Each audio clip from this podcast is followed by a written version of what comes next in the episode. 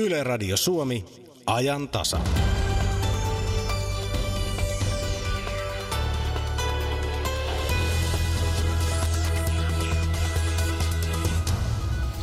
Yksi Suomen kuunnelluimmista laulun tekijöistä, Dave Lindholm, on saanut suomenkieliset tekstinsä kansien väliin. Ja juuri tällä samalla kielellä, suomen kielellä, lauluja tehnyt Jarkko Martikainen, tuttu muun muassa YP-yhtyöstä, arvioi miehen tuotantoa. Naisten asema Afganistanissa on heikentynyt, jopa tappouhkaukset ovat yhteiskunnallisesti aktiiveille arkipäivää. Lähetyksen lopulla menemme peruskorjattuun eduskuntataloon vallattomasti valtiopäiville. Aivan alkuun talousasioissa. Suomessahan on pankkien mukaan nousukausi. Tämä on ajantasan lähetys. Studiossa Jari Mäkäräinen, hyvää iltapäivää.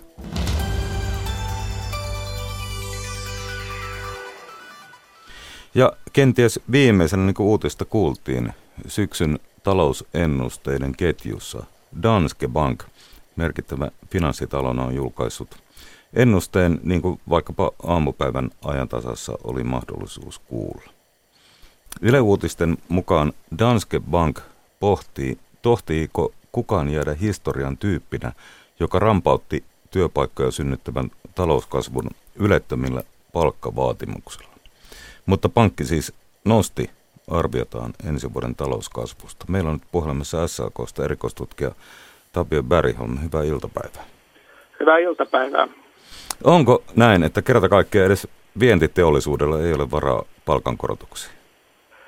No tässä suhteessa pitää luottaa siihen, että sekä työnantajapuoli että työntekijäpuoli osaa arvioida ehkä nämä palkankorotusvarat olennaisesti paremmin kuin teoreettisesti jostain pankin holvista näitä asioita tarkastelevat asiantuntijat, että sikäli markkinatalous varmaan löytää jonkun tasapainoisen ratkaisun tälläkin kertaa. Mutta miksi meillä luvataan ainakin pankkien puolesta niin pientä korotusvaraa? No, tätä on varmaan laajemminkin pohdittu, että miksi pankeilla tuntuu olevan suurimmat resurssit kertoa sitä, mitä muiden rauhaan sopii. Ja kyllä nyt on niin, että nämä pankkiasiantuntijat, esimerkiksi Danske Pankki vielä viime vuonna ennusti, että tänä vuonna talouskasvu olisi 1,3 prosenttia ja nyt se onkin 2,8 prosenttia heidän ennusteessaan, että ehkä nämä on tällaisia käsivaraharjoitteita kumminkin ja kyllä on tilanne se, että meidän pitäisi olla aika huolissaan siitä, että säilyykö myös Suomen työnantajat kilpailukykyisenä. Ruotsissa on tehty sellaiset palkkaratkaisut, että 150 euroa joka vuosi jokaiselle kuukaudelle alimpiin palkkoihin tulee palkankorotusta kolmen vuoden ajan, niin miten paljon alemmaksi Suomen työnantajat uskaltavat omat palkankorotuksensa laittaa, ettei Suomi ajautuisi Portugalin tielle, jossa naapurimaissa ja kauempana Euroopassa on niin paljon paremmat palkat, että koulutetut sairaanhoitajat ja monet muut jättävät maan. No sehän, mitä... ei olisi, sehän ei olisi kansantaloudelle mitenkään erityisen onnellista. No mitä Tapio sanot siitä, miten Ruotsilla on tuohon varaa? No Ruotsissa ei olla lähdetty sen, sen tielle, että pelkästään yritettäisiin palkkoja polkemalla ratkaista kilpailukykyongelmia, vaan päinvastoin nähdään palkat osana dynaamista kilpailukyvyn nostamista. Jos palkkoja on tietty palkkapaine työnantajilla, niin se pakottaa yritykset, työnantajat tehostamaan, juoksemaan jonkin askeleen nopeammin, jolloin tämä kansainvälinen sekä laatu että hinta kilpailukyky säilyy ainakin Ruotsissa kohtuullisen hyvin. No mitä sanot Tapio Bergholm niistä työntekijöistä, jotka ovat vaikkapa Turun talousalueella laivarakennusteollisuudessa, jossa kaikki näyttää tällä hetkellä menevän erittäin hyvin? No siellähän on ollut jo tiettyjä merkkejä siitä, että paikallisessa sopimisessa on niin kuin tullut se vaihe, jossa työntekijät pyytävät yli työehtosopimuksen onhan siellä myös muitakin pullonkauloja kuin tämä työvoimapula, siellä on asuntopulaa. Ja, ja tähän pitäisi vahvasti panostaa sillä seudulla, jotta työvoima voisi liikkua sinne, missä töitä on luvassa. No mitä meidän julkisen alan työntekijöiden pitäisi tulevista palkankorotuksista ajatella? No onhan selviä signaaleja siitä, että julkinenkin talous on vahvistunut ja nythän on niin, että ongelmana on tietysti se, että valtiovalta, nykyinen hallitus mieluummin tarjoaa tietyille ryhmille veronalennuksia, kun panostaisi tähän julkisen palvelutuotannon parantamiseen tai sitten julkisen palvelutuotannon tekijöiden palkkoihin. No osatko ennakoida syksyn tulopoliittisia neuvotteluita, vai onko tämä tupo nyt sanallakin hylätty?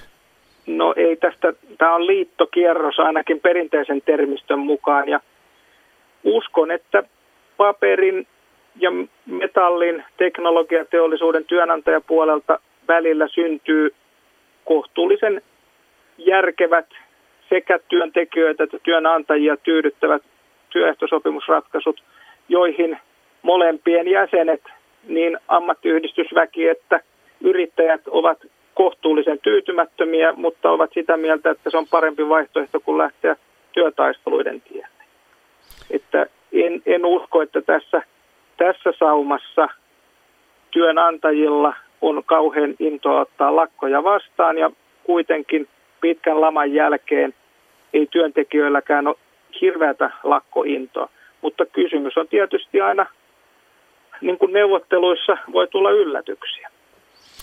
SAK on erikoistutkija Tapio Bergholm, kiitos näistä arvioista. Kiitos.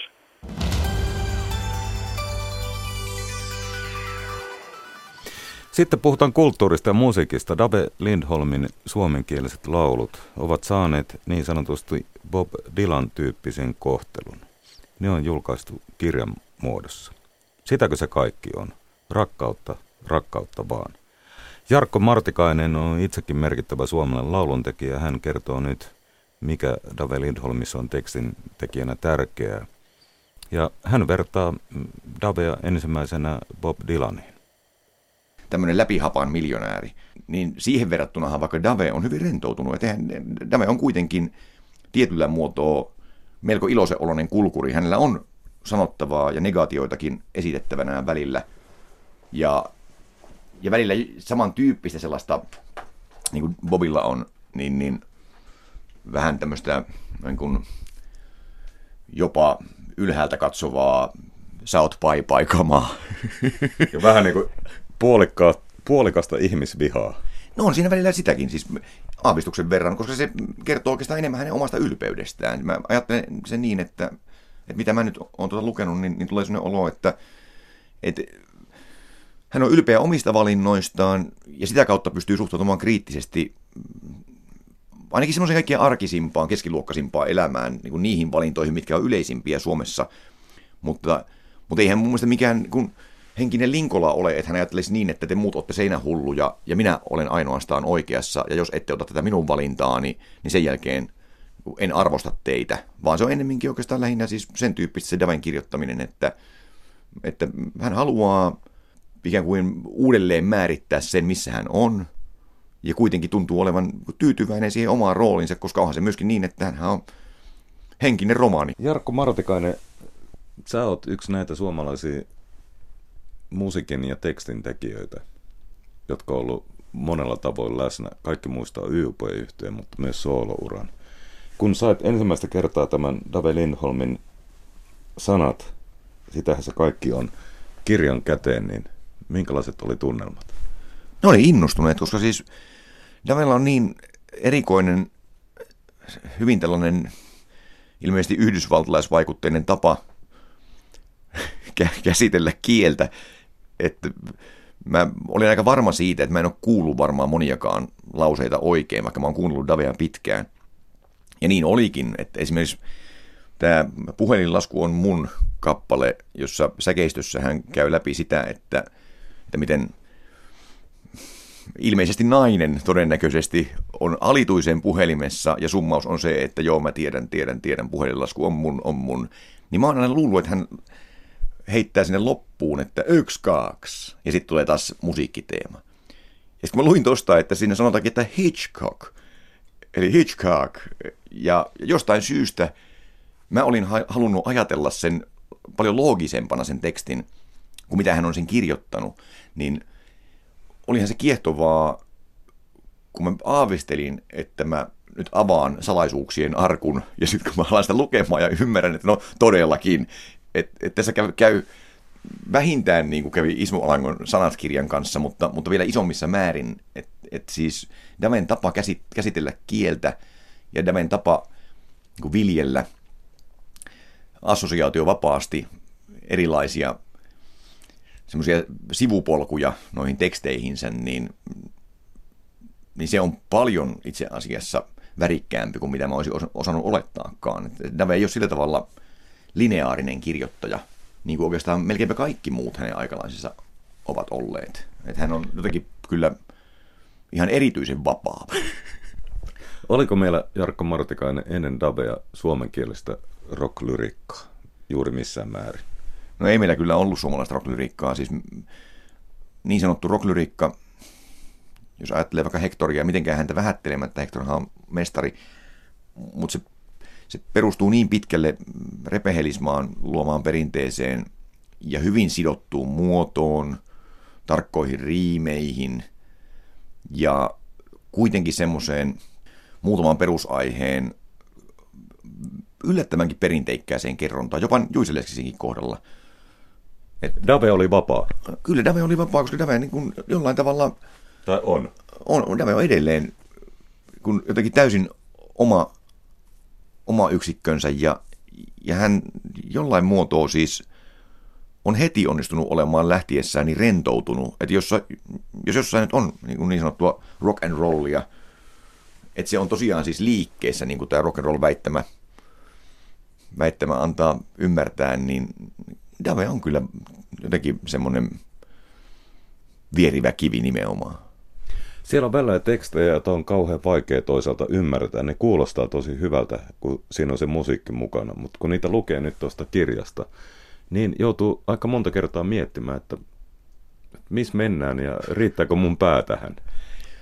Onhan se niin, mutta, mutta toisaalta siis mä ajattelen sillä tavalla, että kaikkea ei tarvitsekaan ymmärtää. Itse asiassa meillä ehkä on liiallinenkin, jos ajatellaan isompia kysymyksiä kuin pelkästään laulutekstit, niin, niin pyrkimys tosiaan ymmärtää asioita. Ja mä ymmärrän sen siis tietenkin, siihen pyrin itsekin, kyllä mä haluaisin käsittää ihmisyyden, moninaisuuden ja niin edelleen, mutta tota, mut kun taiteenhan kuuluu olla vapaata säännöistä, niin en mä oikeastaan näe lainkaan huonona asiana sitä, että, että välillä kun mä lueskelen tuota kirjaa, että, että mä putoan kärryiltä, ei sillä oikeastaan mitään merkitystä, koska siis se, että jos mä kuitenkin viihdyn kirjan parissa, mä vertaisin tätä oikeastaan siis tuohon Daniel Harmsin sattumia kirjaan, että et, en mä sitäkään ymmärrä juurikaan Daniel Harmsin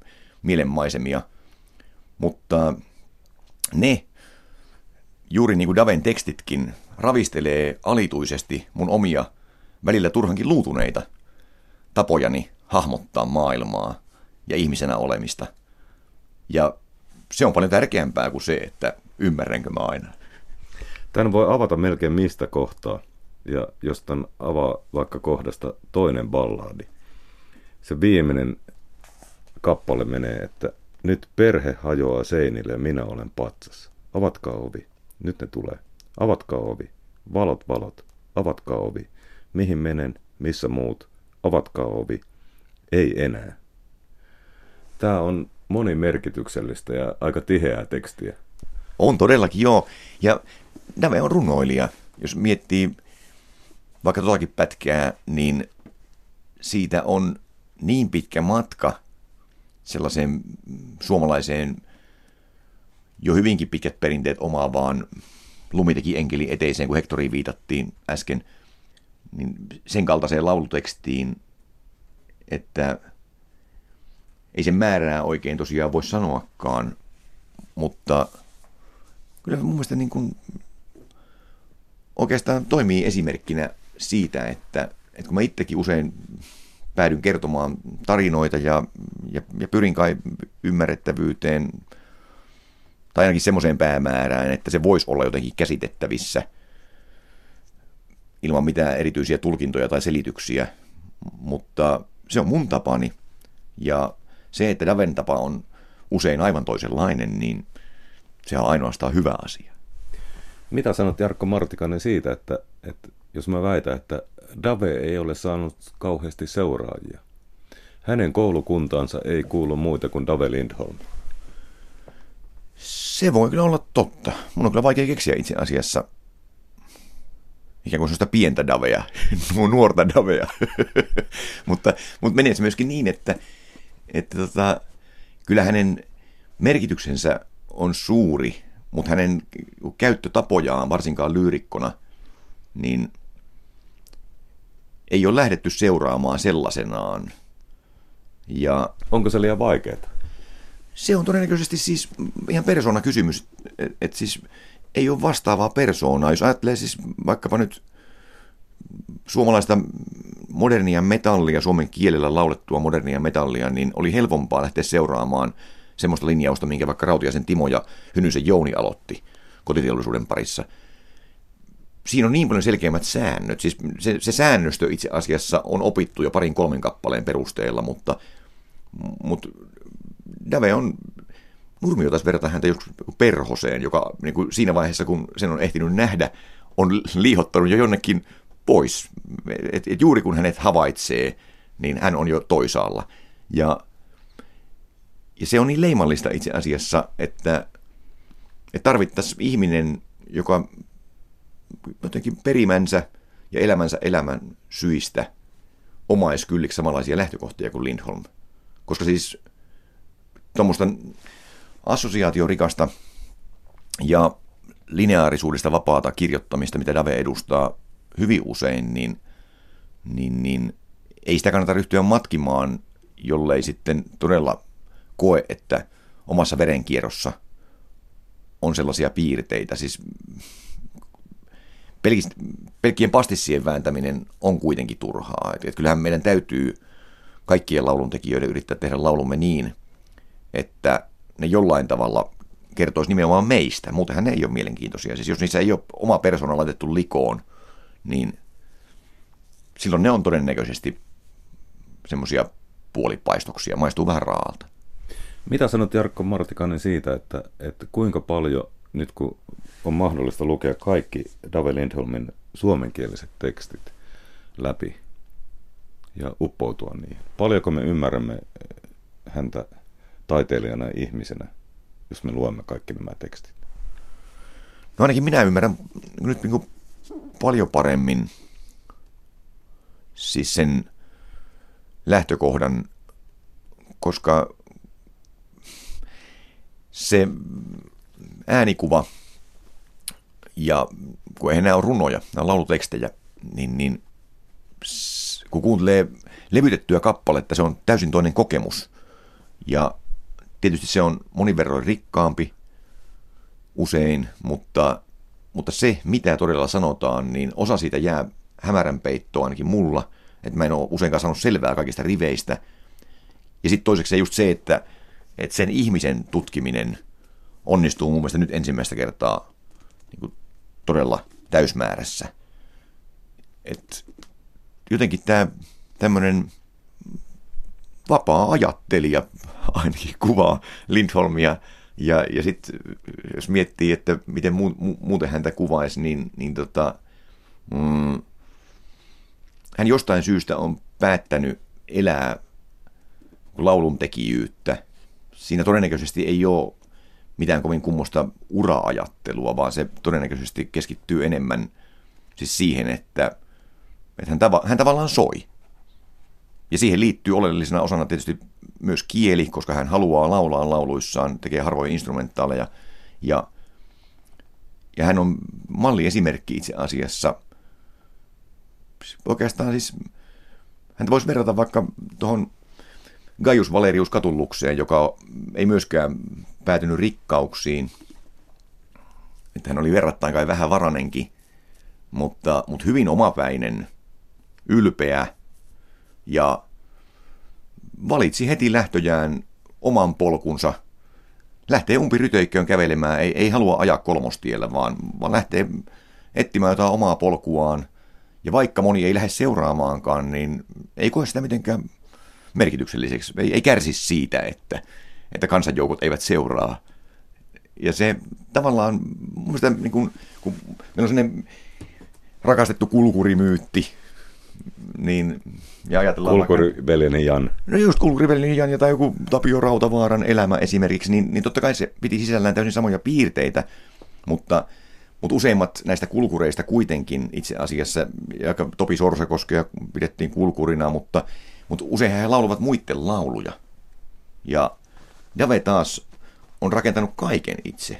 Ja, ja hän on mun nähdäkseni jotenkin paljon lähempänä sitä todellista kulkuria, joka vielä sitten kuitenkin onnistuu aina järjestämään itselleen riittävissä määrin sen musiikkiilottelun lisäksi niin ruokaa ja juomaa ja savukkeita polteltavaksi.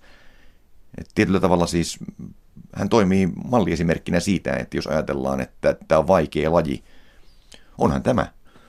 Mutta kyllä siinä komeasti voi selviytyä, kun on kyllin sinnikäs ja, ja sitten on tietysti hänellä varmaan ollut tärkeää se, että, että hänellä on muutaman kerran ollut semmoinen niin onnekas sattuma kohdallaan, että hän on ollut muutamissa käänteissä tarvittavan onnekas. Eli siinä vaiheessa vaikka kun esimerkiksi Atte Blumin levykustantaminen loppu aika pitkäksi aikaa, niin, niin tulee paikalle joku Pääkkösen Riku, joka on valmis sitten ottamaan hänet Spine Farmille, mikä oli liikuttavaa aikoinaan, kun Dave siirtyi sinne, niin se tuntui hauskalta, kun bändi katalogi oli pelkkää metallia ja yhtäkkiä siellä julkaistaan sitten Lindholmia. No sitten tietysti myös röyhkää, mutta, tota, mutta hänellä on ollut se onni puolellaan, että, että kuitenkaan edes tämä koneisto ei ole koskaan kääntänyt hänelle selkäänsä. Hän on aina saanut levyttää ja, ja hänelle on tarjottu se ympäristö, jossa hän saa olla totisesti sitä, mitä hän on. Se niin kuin myönnytyksistä vapaa ja, ja kaikenlaisista kompromisseista vapaa tekeminen, niin – sehän jos mikä soi noilla sivuilla upeasti, koska hän ei ole tarvinnut tosiaan laittaa itteensä kauppatavaraksi.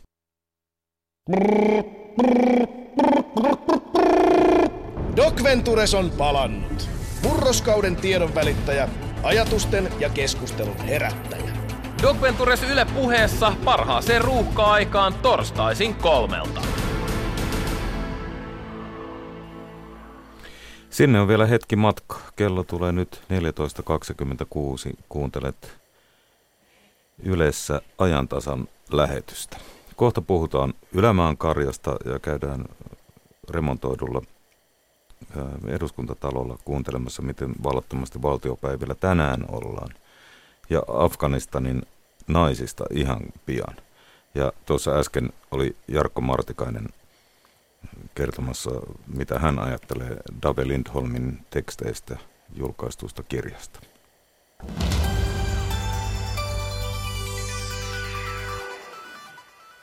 Afganistanissa naisen ei ole helppo käydä töissä, ei varsinkaan toimittajana. Tappouhkaukset ovat arkipäivää. Fundamentalistinen sharia-lakia noudattava Taleban on päässyt monin paikoin uudestaan valtaan ja kurjistaa naisten asemaa Suomessa on opintomatkalla 13 naistoimittajia toimittajaa Afganistanista. Matkaa emännöi Suomen naistoimittajan yhdistys, joka on käynyt kouluttamassa näitä naistoimittajia Afganistanissa jo vuodesta 2009 alkaen. یگانه علاقه مندی مسئولیت دایرشته بود که جورنالیست شم تا بتانم امی صدای زنا را بکشم Halusin antaa äänen naisille ja kertoa heidän ongelmistaan. Siksi halusin toimittajaksi. Näin kertoo Tsargone Hassan.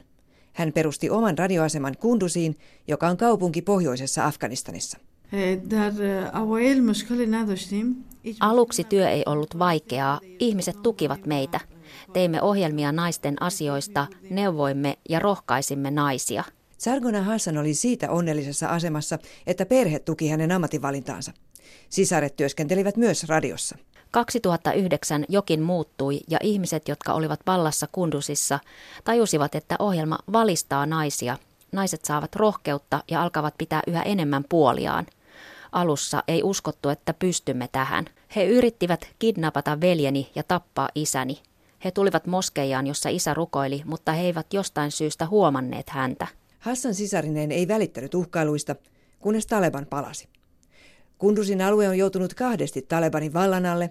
Molemmilla kerroilla joukot ovat tuhonneet radioaseman niin, että Tsargona Hassanin on pitänyt aloittaa kaikki alusta. Taleban synnytti pelkoa, mutta Hassanien tapauksessa kaikkein suurin uhkaaja oli paikallinen valtaryhmittymä.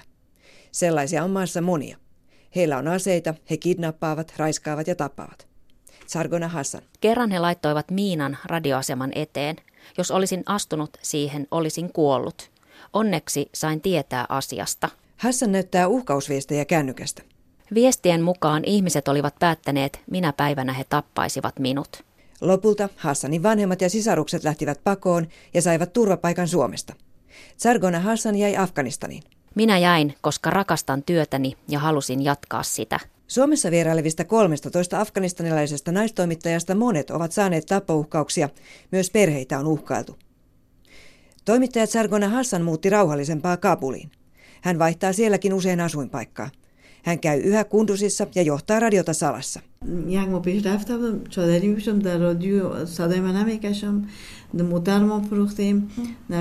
Nyt kun menen toimitukseen, käytän burkaa. En tee ohjelmia itse, jotta ihmiset eivät kuule ääntäni, mutta käyn katsomassa, että kaikki sujuu. Burkan allakin, tunnistamattomana, pelkään, että joku ampuu minut. Ennen Hassanin radiossa oli 50 naista töissä, kaikki lähtivät. Nyt radiossa on kaksi uutta tyttöä, joita kaupungissa ei tunneta, sekä kymmenkunta miestä. Sargona Hassan ei ymmärrä, miksi Euroopan maat Suomi mukaan lukien palauttavat turvapaikanhakijoita Afganistaniin. Kukaan ei jättäisi kotiaan, jos ei olisi pakko. Täytyy olla todella paha tilanne, jotta he lähtevät maasta. Sargona Hassan korostaa, että hänen perheellään oli taloudellisesti hyvä elämä, oli talo ja paljon maata ja hyvät työpaikat ennen kuin elämä muuttui vaaralliseksi. Perhe ei tullut Suomeen rahan, vaan turvallisuuden ja mielenrauhan takia.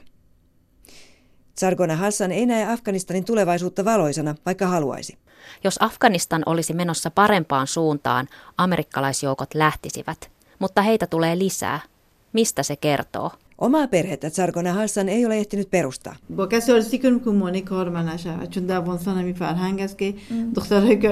Ajattelin ensin edetä työssäni ja ajatella avioliittoa vasta sitten, koska on hyvin tavallista Afganistanissa, että vaimon on toteltava miehen päätöksiä.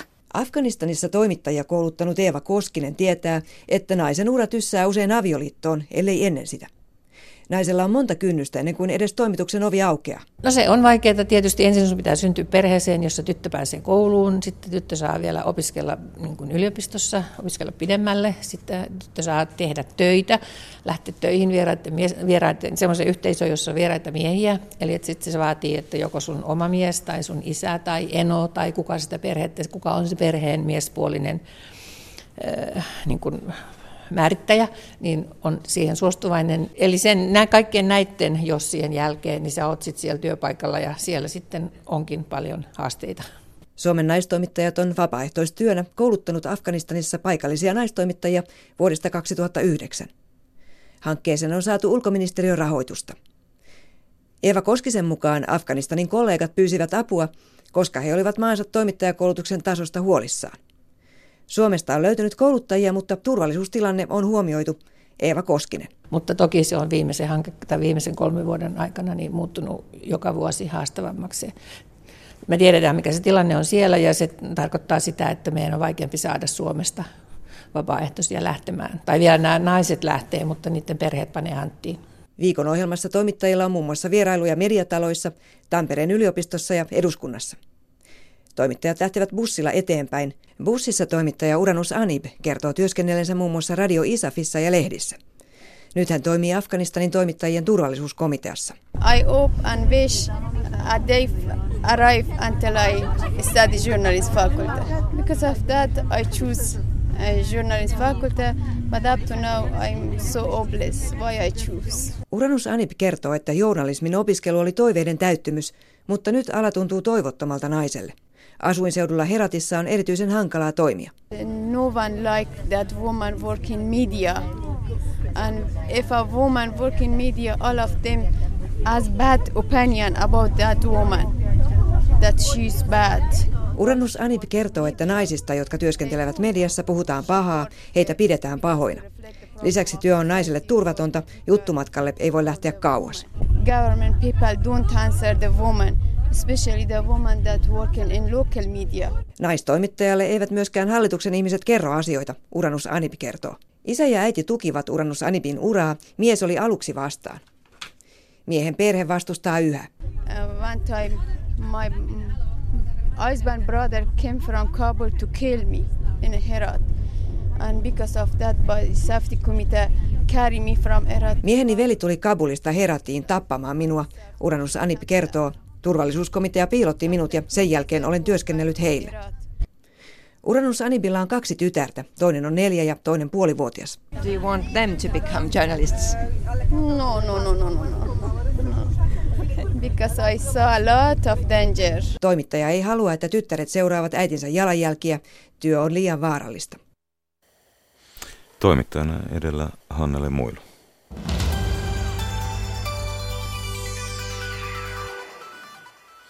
Pitkät sarvet ja ulkonäkö kuin samurailla sarvikypärineen.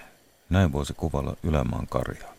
Ylämaan karja ei tarvitse varsinaista navettaa. Kaksi kerroksisen karvapeitteen alla nahkakin on tavallista paksumpi. Liha sanotaan myös maukkaaksi. Ylämaan karja on Suomessa vajat 15 000 päätä reilulla 250 tilalla. Mauri Tikkamäki kävi Metsäyön tilalla Juupejoilla katsottamassa karvaturin autoja. Sonni, Laim, Sonni Laumaa oli ihailemassa vieraita Tanskan maalta saakka.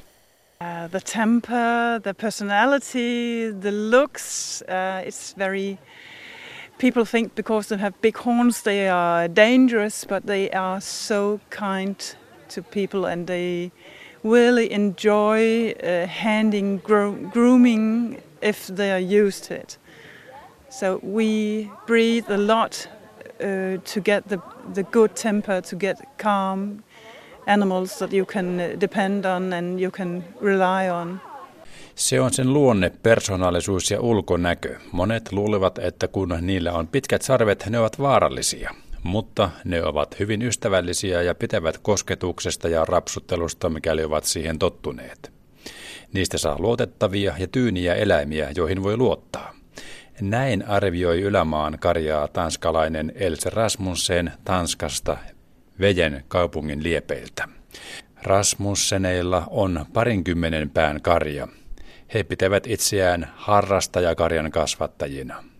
He ovat saapuneet Juupajoille Metsäojan tilalle, jota Anja ja Pertti Pasuri hoitavat. Tila on erikoistunut ylämaan karjaan. Emäntä Anja Pasuri. Mä muistan, kun me tultiin tilalle 93, kun me on, on tuon sukupolvenvaihdos, niin meillä oli silloin aussiirejä, lypsylehmäkarja ja silloin kasvatettiin sitten muutamaa sonnia niin kuin itselle. Siellä mulla oli monta vaaratilannetta niiden kanssa sen muutaman, muutaman tota noin, niin, niin viikon, viikon tai vuoden aikana, mitä meillä niitä oli, niin tota, siinä oli semmoinen, niin kuin, mutta näiden kanssa mulla ei ollut kertaakaan. Minkälainen tatsi ja minkälainen asenne täytyy kasvatuksessa olla sitten? Rauhallisuus. Yksi hyvä syy siihen, miksi ylämaan karjaa voisi kasvattaa, on se, että varsinaista navettaa ei tarvitse. Kaksikerroksisen karvapeitteen alla nahkakin on tällä eläimellä tavallista paksumpi. Tuossa on tuommoinen olki, olki ja tuommoinen kasa, ja tuossa makuulla ovat, niin mistä ne nukkuu? Ihan melkein missä vaan, että talvellahan meillä olitetaan aika paljon justiin niille makuuparsia silloin vallankin, kun sitten on jo lumimaassa. Niin, mutta kyllä se, ne ei paljon katso, ne saattaa heittää kuralätäkköönkin maata, että kyllä se joskus on, joskus on semmoista, että, tota, että välillä voisi katsoa, että voisi nyt pikkusen mennyt kauemmas, kun just heittää niin kuin siihen pahimpaan kurakkoon, mutta tota, ihan ne, mieluusti ne tietysti tuossa nukkuu niin kuin näkee, että siihen ne on hakeutunut nytkin, vallankin noin nuoremmat. Me ollaan Skotlannissa käyty siellä niin kuin näillä, että siellähän on ilma paljon kosteempaa ja tuulisempaa ja jollain tavalla raakempaa kuin täällä. Täällä kun on kuiva keli, niin täällä on, jos on kuiva keli, niin, tota, niin täällä on ihan hyvä olla. Että. Kyllä ne, mitä me siellä katteltiin, niin sillä tuntuu, että meillä on niillä todella hyvät ruokamaat, kun siellä katteli. Että se oli aika karua ja kun siellä joku sanoikin, että lampaiden jälkeen siellä vielä niin kuin laidunnetaan Highlandit. Kyllä niin kuin tuntui välillä, että ei niin lottua mitään syövistä, kun katso niitä, niitä aitauksia, mutta kyllä ne vaan. Ja sehän se niiden on, se alkuperäinen on se, että ne on hyvin niukalla ravinnolla, niin sehän se on se, mikä siihen lihan laatuun sit vaikuttaa. Että. Itsekseen laiduntava eläin saavuttaa korsirehulla sille ominaisen riistamaisen maun lihansa, ja sillä lihalla on kysyntää. Isäntä Pertti Pasuri. Että ihan tuommoista esikuivattua säilörehua ilman mitään säilyntäaineita, että pyöräpaaleihin laitetaan ja nehän ei saakaan mitään muuta kuin pelkkää korsirehua. Että se on tämä meillä jutujuoni siinä. Että tämä, että se kasvaa pikkusen hitaammin kuin jollain tehoruokinnalla kasvatettu, mutta tota, kyllä se on sitten siinä lihassa ja maussa ja eritoten maksassakin sitten se, se huomaa kyllä. Että meillä on yksi sellainen ruokaryhmä tuolla Helsingissä, ne haluaisi ihan, ihan puhdasta rasvaakin saada, mutta ei me ole siihen lähdetty sitten, että se olisi kuulemma terveellistä ihan ruoanlaitossa käyttää sitä. Minne se liha täältä menee? Ihan yksityistalouksiin, ihan jokainen palanen. Että meillä on muutama ruokapiiri tuolla Helsingissä ja sitten Rekoren kanssa ollaan sitten mukana. Että ja sitten täältä tilata haetaan aika paljon. Ylämaan karjaa on Suomessa vajaat 15 000 päätä. Kasvattajilla on oma seura Suomen Highland Cattle Club, jossa mukana on noin 250 tilaa. Kiitoksia Mauri Tikkamäki ja Metsäyön tilan Ylämaan karja.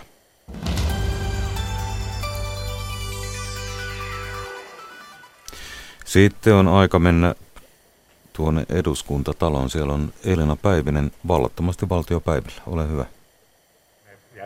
No niin, nyt me lähdetään.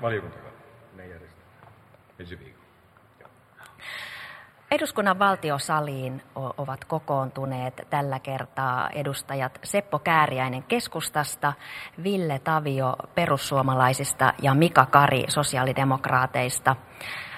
Tervetuloa. Kiitoksia. Kiitos. Reilu viikko sitten syysistuntokausi alkoi täällä peruskorjatussa eduskuntatalossa. Puoluejohtajat allekirjoittivat julkilausuman vihapuhetta vastaan. Kuitenkin kitkaa tuolla suuressa salissa syntyi jo viime viikolla. Minkälainen ilmapiiri täällä eduskunnassa tällä hetkellä on? Seppo Kääriäinen. No ei minusta tämä nyt mitenkään erityisen hankalakaan ole. Ehkä myös tämä uusittuihin tiloihin tulo ehkä vaikuttaa ehkä myös siihen ilmapiiriin ja tunnelmaan. Kyllähän me kaikki tiedämme, että tämä tulee olemaan erittäin vaikea syksy ja monipuolisesti vaikea syksy. Ja aina tulee niitä yllätyksiä, jotka saattaa sitä aiheuttaa kovaakin sähinää, puolueiden kannanottoja. Ö, mutta ei minun mielestä mitään erityistä hankalaa kuitenkaan, ainakaan tässä vaiheessa. Ville Tavio, olet ensimmäisen kauden edustaja, niin miltä on tuntunut tämä ensimmäinen viikko tässä melko arvokkaassa salissa, tuolla suuressa salissa? On tuntunut todella hyvältä. Tämä tilahan on aivan mahtava ja perussuomalaisten ryhmässä on ihan loistava henki.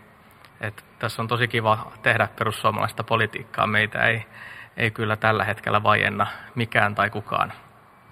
Mika Kari, miten kuvailisit ilmapiiriä?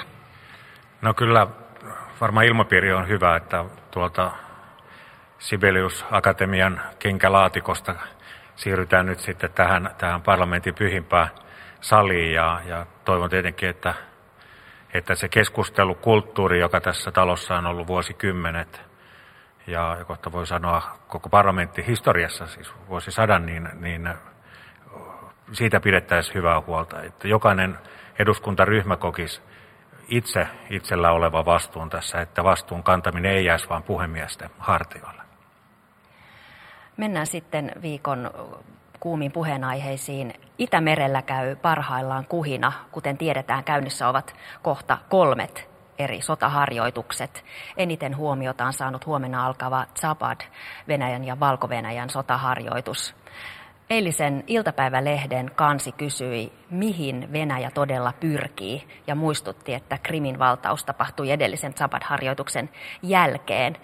Onko mielestänne tämän tyyppisiin pohdintoihin aihetta? Pelottaako teitä? Seppo Kääriäinen.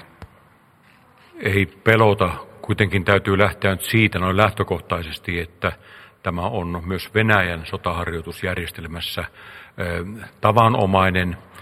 Zapad on joka neljäs vuosi. Tämä on kiertojärjestelmä. Tällä kertaa on siis tämä Zapad, se on siis suomeksi länsi, valko kanssa yhdessä. Ja mitkään merkit eivät ainakaan tällä hetkellä viittaa mihinkään erityisempään sitten harjoituksen jälkeen. Totta kai aina täytyy olla valpas tarkkailla, mitä tapahtuu, mutta myöskin semmoinen yleen, yleenmääräinen ikään kuin ennakkoon tapahtuva spekuloiva pelottelu minusta ei kuulu asiaan, vaan kannattaa lähteä tosiasioiden pohjalta tässäkin asiassa liikkeelle. Sotaharjoitukset sinänsä kolme yhtä aikaa aika pienellä alueella, niin nehän ovat tietysti poikkeuksellinen tapahtuma. Ja, ja, ja siltä kannalta kannattaa ainakin asioita seurata, ettei vaan tapahtuisi mitään onnettomuuksia. Pienellä alueella paljon sotavoimaa. Onnettomuuskin voi sitten eskaloitua vaikka miksi. Mika Kari. Joo, mä yhdyn kyllä kokeneen valtiomiehen arvioon tästä, tästä, että ei pidä näissä asioissa hötkyillä. Tämä Zapad-harjoitus järjestetään sieltä Baretsin mereltä aina tuonne Mustalle merelle asti ja on, on Venäjän asevoimien ää, neljän vuoden välein järjestettävä harjoitus ja, ja se, mikä tässä nyt sen ehkä jännitteen luo, on se, että suurvallat tuovat harjoituksia tähän, tähän meidän nurkille. Ja, ja niin kuin Seppo tuossa aikaisemmin totesi, niin toivotaan ja, ja luotetaan meidän, meidän osaaviin puolustusalan ihmisiin niin idässä kuin lännessä ja, ja tietenkin meidän omiin, että, että vältettäisiin näkemästä jonkunlainen eskaloitunut tilanne, joka voi lähteä pahimmillaan vaikka pienestä vahingosta. Että harjo, harjoittelut harjoitteluna, mutta toivottavasti näiden harjoitteluiden välillä on riittävästi ilmaa välissä. Puolustusministeri Jussi Niinistö totesi, että kyse on todennäköisesti muustakin kuin Venäjän voimannäytöstä, nimittäin informaatiosodankäynnistä. Hänen mukaansa länsimaat ovat nielaisseet täysin syötin. Niin paljon on harjoituksesta rummutettu. Paisutellaanko tämän harjoituksen merkitystä? Ville Tavio. No, olen siis samaa mieltä, mitä Sepp Käärinenkin tuossa sanoi, ja itselläni on hieman sellainen olo, että tietyt tahot tosiaan ehkä tätä pyrkiikin sitten paisuttelemaan. Ja ehkä tässä joku yrittää saada sellaista aasinsiltaa siihen, että alettaisiin keskustella jotain, että miten Suomen puolustus sitten järjestetään tulevaisuudessa jollain liittoumilla, mutta perussuomalaiset ovat aivan itsenäisten hyvien asevoimien kannalla ja yhteistyötä voidaan tehdä, mutta liittoutua emme, emme haluaisi. Seppo Kääriäinen, puolustusvaliokunnan jäsen, Mika Kari, puolustusvaliokunnan varapuheenjohtaja, Naton pääsihteeri Jens Stoltenberg on sanonut, että Nato seuraa tätä harjoitusta tarkkaan. Miten Suomi seuraa tätä Venäjän valko-Venäjän harjoitusta? No tarkkaan tietysti myös siitä johtuen, että Suomi on tietääksemme kutsuttu tarkkailijaksi tähän Zapad-harjoitukseen ja minusta on luonnollista, että kun kutsutaan niin tarkkailijaksi myös mennään. Näiden kahden muun osaltahan kannattaa nähdä kuitenkin se, että Suomihan osallistuu niihin kahteen muuhun harjoitukseen, on siinä mukana. Ja peruste on nimenomaan silloin Suomi-Ruotsi-yhteistyön kehittäminen, joka on jo pitemmän aikaa tämmöinen pitkä, hyvä linja tiivistää meidän keskinäistä yhteistyötä. Ja tähän Suomi-Ruotsi-yhteistyöhön tietenkin liittyy olennaisen osana se, että me molemmat maat ollaan sotilaallisesti liittoutumattomia maita, jotka on vuosikymmenet luonut tähän Pohjoisen Itämeren alueelle, voi sanoa koko Itämeren altallekin, vakaan, vakaan alueen. Ja, ja siltä osinhan tämä tilanne nyt meitä haastaakin, kun nähdään, että tälle rauhalliselle, vakaalle alueelle tulee yhtä aikaa niin idän kuin, kuin lännen harjoituksia. Mutta kyllä kysymykseen vastaus on se, että Suomi seuraa aktiivisesti sen lisäksi, että, että suoritetaan tätä, tätä tarkkailijan tehtävää eri rooleissa, niin kyllähän harjoituksista aina on oppia otettavissa, vaikkei siihen harjoitukseen itse osallistuisikaan. Puolustusministeri Jussi Niinistö on esittänyt, että myös Suomi voisi harkita monikansallisen sotaharjoituksen järjestämistä. Mitä hyötyä tai haittaa näette tällaisen suurehkon harjoituksen isännöimisestä? Mika Kari. No, mä itse ainakin ajattelen asiaa niin, että tämä kansainvälinen yhteistyöhän on jo perinteisesti ollut Suomella vahvaa kaikilla sektoreilla, myös puolustuksen ja ulko- ja turvallisuuspolitiikan puolella. Ja sille peruslinjalle, vakaalle linjalle annan edelleenkin tukeni. Mutta ajatus siitä, että annettaisiin ikään kuin Suomen maaperää tällaiselle poliittisen viestin viemiselle, jota myös sotaharjoitukset on, niin sille en kyllä, en kyllä lämpeä. Tämmöinen käsite tästä suur sotaharjoituksesta käsitteenäkin on, käsite on vähintäänkin kuin epämääräinen, että mitä, mitä sillä itse asiassa kukakin sitten tarkoittaa tai ajattelee. Mutta me tarvitaan harjoittelutoimintaa ja, ja sitä harjoitustoimintaa on, on vuosia harjoitettu eri kokoonpanoissa ja, ja nyt viimeisenä vuosina myös kaikki aselajien osalta. Mutta tätä samaa tematiikkaa tänä aamulla tuossa puolustusvaliokunnassakin hieman ministerin kanssa läpi käytiin ja, ja uskoakseni tämä asia jatkossa sitten toivottavasti ministerin toimesta niin kirkastuu, mitä ministeri tällä ajattelullaan sitten yksityiskohtien osalta tarkoittaa. Niin, Suomi on osa, osa läntistä maailmaa ja näkisin, että läntiseen maailmaan kuuluu kuitenkin tällainen läntisen maailman puolustaminen tarvittaessa myös aseellisesti, joten tietysti täytyy olla valmiuksia myös harjoitella. Pidän tätä ihan aiheellisena nimenomaan varsinkin tällaisessa pohjoismaisessa yhteistyössä. Siinä se on, on ihan oikeassa kontekstissa, mutta on samaa mieltä, mitä tuossa Mika, Mika Kari sanoi, että ei sitä harjoittelua niin pitäisi lähteä tekemään sellaisessa propagandamielessä suuntaan tai toiseen, että sillä ei ole, ei ole tarkoitus ainakaan muuta viestiä viedä kuin sitä, että on toimiva asevoima. Niin harjoitustoiminnan tarkoitus on aina se, että sillä parannetaan omaan maan puolustuskykyä puolustaa omaa maata. Se on harjoitusten päämäärä ainoa päämäärä ja tärkeä päämäärä. Siihen liittyy entistä enemmän juuri tämä kansainvälinen yhteistyö, varsinkin sitten Ruotsin kanssa. Ja se on kyllä mielestäni perusteltua, eikä siihen mitään semmoista sota-intoilua liity, vaan se on pelkästään maan puolustamiseen tähtäävää, tähtäävää perustyötä. Minäkään en kyllä kiirehtisi missään tapauksessa nyt julistamaan tässäkään vaiheessa, että nyt on kiire ja tarve isohkoon kansainväliseen, monikansalliseen suurharjoitukseen, harjoitukseen Suomessa. Katsotaan nyt tämä kierros, mikä tämä oikein tuo tullessaan ja sitten rauhallisena aikana pohditaan eh, tulevaisuuden näköaloja.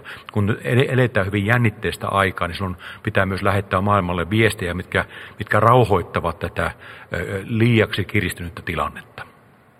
Näin sanoi Seppo Kääriäinen. Puhutaan lyhyesti yli 120 YK jäsenmaan neuvottelemasta ydinaseiden kieltosopimuksesta, joka on johtanut Ruotsin ja Yhdyn, Yhdysvaltain väliseen hankaukseen. Yhdysvaltain puolustusministeri on varoittanut vakavista seurauksista Ruotsin yhteistyölle Yhdysvaltain ja Naton kanssa, jos Ruotsi allekirjoittaa tuon sopimuksen. Tuliko teille tämä Yhdysvaltain jyrkkä kanta yllätyksenä? Mika Kari. No kyllä se ainakin henkilökohtaisesti mut yllätti ja, ja voin sanoa ihan avoimin mieleen, että olen myös äärimmäisen pettynyt tällaiseen, tällaiseen tota, erilaiseen painostamiseen. Me ollaan niin Suomi kuin Ruotsi perinteisesti oltu eturintamassa ydinaseiden vastaisessa työssä ja, ja olen todella pahoillani, että Suomi jättää tässä tilanteessa Ruotsin yksin. Ja tämän ulko- ja turvallisuuspolitiikan yksi keskeinen osa ei ole vaan puolustuspolitiikka, aseet ja, ja, ja armeijat, vaan ennen kaikkea hyvin hoidettu ulkopolitiikka. Ja, ja yksi keskeinen osa ulkopolitiikkaa on ollut Suomen ja Ruotsin yhteinen yhteistyö näissä keskeisissä kysymyksissä, joihin muun muassa ydinaseet kuuluvat. Ja olisin ja, ja edelleenkin toivon, että, että Suomi myös oman kantansa osalta ryhdistäytyy ja, ja, ja on tässä ydinaseiden vastaisessa rintamassa jatkossakin. Ja, ja tätä toivon myös tämän pohjoismaisen yhteistyön hengessä. Me ollaan vuosia toivottu, että Ruotsi ei jätä meitä pullaan ja, tai yllätä meitä omilla nopeilla liikkeillä. Ja, ja nyt tuli kyllä itselle sellainen tunne, että Suomi yllätti Ruotsin. Jos Ruotsi allekirjoittaa tuon sopimuksen, miten se vaikuttaa Ruotsin ja Suomen syvenevään puolustusyhteistyöhön? Niin minusta tässäkin kannattaa katsoa loppuun saakka se, kuinka Ruotsi tulee toimimaan. Ymmärtääkseni Yhdysvallat ja Ruotsi käyvät keskusteluja nyt loppujen lopuksi siitä, että kuinka, kuinka Ruotsi aikoo toimia.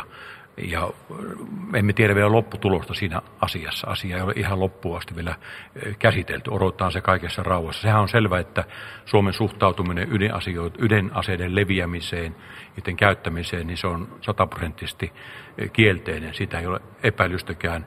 Mä olen ymmärtänyt niin, että Suomen asenne on nyt tässä tilanteessa lähtynyt siitä, että silloin kun yksikään, suurval, yksikään ydinasevalta ei ole tähän yhteiseen sopimukseen, allekirjoitukseen liittynyt tai liittymässä, niin silloin tämä hanke on ainakin toistaiseksi epärealistisella pohjalla. Olen ymmärtänyt tämän Suomen asennoitumisen perusteiksi. Suomen ja Ruotsin suhteisiin minä en usko, että sillä on, tällä tapauksella on merkitystä. Me olemme niin pitkään tehneet saman ajattelun pohjalta omien maittemme puolustamisen hengessä tätä yhteistyötä ja pohjalla vakautta vaalien, että mä en usko, että sillä tällä tapauksella on pitempiä vaikutuksia. Palataan parempaan arvioon silloin, kun tiedämme, mitä Ruotsi lopulta tekee. Kysyn vielä, että miten, miten Ruotsin päätös voi heijastua Suomen yhteistyöhön Naton ja Yhdysvaltojen kanssa? Kuinka hankalaan rakoon voimme joutua? Mä olin pikkusen murheissani seurannut tätä keskustelua, että, että Suomi, Suomi asetetaan ikään kuin yhteistyökuviossa aina siihen, että, että Suomen täytyy olla sataprosenttisesti ruodussa ja, ja tukka kammattona eturivissä, että pääsee yhteistyöhön joidenkin muiden maiden kanssa ja ennen kaikkea muiden maiden ehdoilla. Ja me ollaan itsenäinen tasavalta, jolla on hyvä maine kansainvälisen yhteistyöareenalla.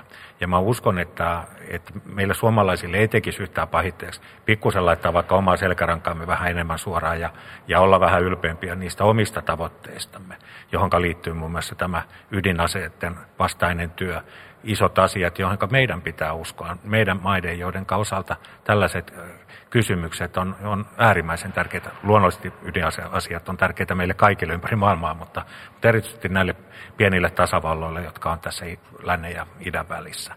Ja, ja meillä pitää olla oma agenda, suomalaisilla pitää olla oma agenda ja sitä agendaa pitää viedä eteenpäin ja uskoa myös siihen muutokseen, että joku päivä näiden ydinasetekin osalta meidän lapset tai lapsenlapsemme ovat sen verran fiksuja, että, että nekin aseet joltaisiin uudelleen romu, romukoppaan. Nythän tämä kehitys valitettavasti menee taktisten ydinaseiden osalta aivan toiseen suuntaan. Näin sanoi Mika Kari SDPstä. Mennään sitten EU-asioihin. EU-komission puhe... Ville Tavio, Ville Tavio toki ydinvoimasta, anteeksi ydinaseista vielä kommentti. Niin, niin ihan tota, niin halusin vaan perussuomalaisenakin sanoa kantaa vielä tähän, tähän tota, itse asiassa hyvin vaikeaseen kysymykseen tämä, tämä ydinasekieltosopimus, koska siinähän on nimenomaan niin, että ne maat, joilla on ydinaseita, niin ne ei kirjoita sitä sopimusta. Ja sitten taas muut, sopimuks, muut maat on, on jossain määrin allekirjoittanut, mutta sitten taas liittolaisuuteen vedoten niin ei olla ikään kuin annettu allekirjoittaa sopimusta. Sen takia esimerkiksi suurin osa EU-maista ei ole tätä allekirjoittanut. Ja tämä on mielestäni aika huono asia, että tässä jollain tapaa on tuotu politiikka tähän ehkä niin vahvasti, koska tässä on kuitenkin kyse ydinaseista, jonka pitäisi jollain tapaa nousta niin kuin poliittisissa intresseissä jo niin korkealle. Et mäkin kyllä toivon, että Suomi olisi voinut sen, sen sopimuksen myös allekirjoittaa, olla, ottaa rohkeasti oman linjan, suuttu siitä sitten NATO tai ei. Me emme ole NATO-maa ja meidän ei, ei tarvi NATOa myöskään tällaisessa kysymyksessä myötäillä mennään lyhyesti vielä, aika, aika uhkaa loppua, mutta lyhyesti vielä EU-puolustusyhteistyöhön valtava aihe. Pääministeri Juha Sipilä on sanonut, että Suomi on liittoutunut Ranskan presidentin Macronin kanssa EUn yhteisen puolustuksen eteenpäin viemiseksi ja toivo, toiveissa on, että puolustus, yhteinen puolustus etenee suurin harppauksin jo syksyn aikana. Seppo Kääriäinen, mitä se voi tarkoittaa meille? Tämä sana liittoutuminen on kyllä aika jyrkkä sana, ehkä otsikkosana.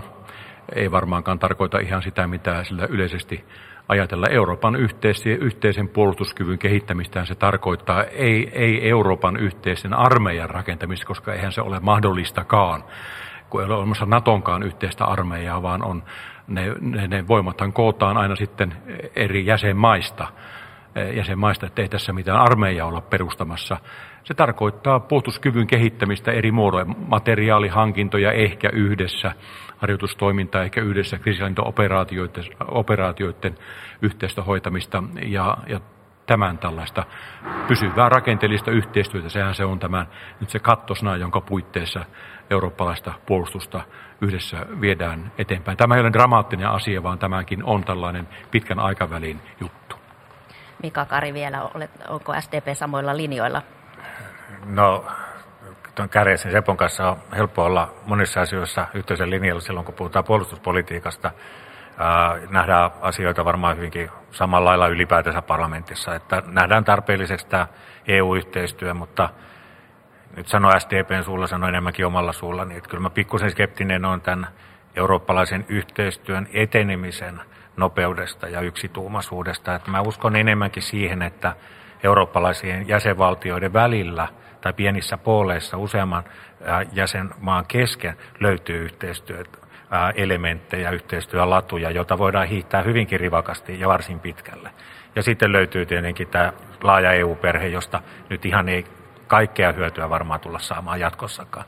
Mä pidän ihan hyvänä sitä, että yhteistyö tehdään ja nythän esimerkiksi tämä Ranska yhteispääministeri tapaa tässä muutaman päivän päästä ää, Ranskan presidentin. Toivotaan, että tullaan kuulemaan hyviä uutisia.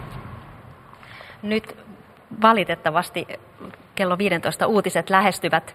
Kiitos todella paljon vierailusta Seppo Kääriäinen keskustasta, Ville Tavio perussuomalaisista Kiitos. ja Mika Kari sosiaalidemokraateista. Kiitos paljon. Ja kiitos Elina sinne eduskuntaan. Tämä on ajan tasa. Tämä oikeastaan kannattaisi kai sanoa, että tämä oli ajantasa.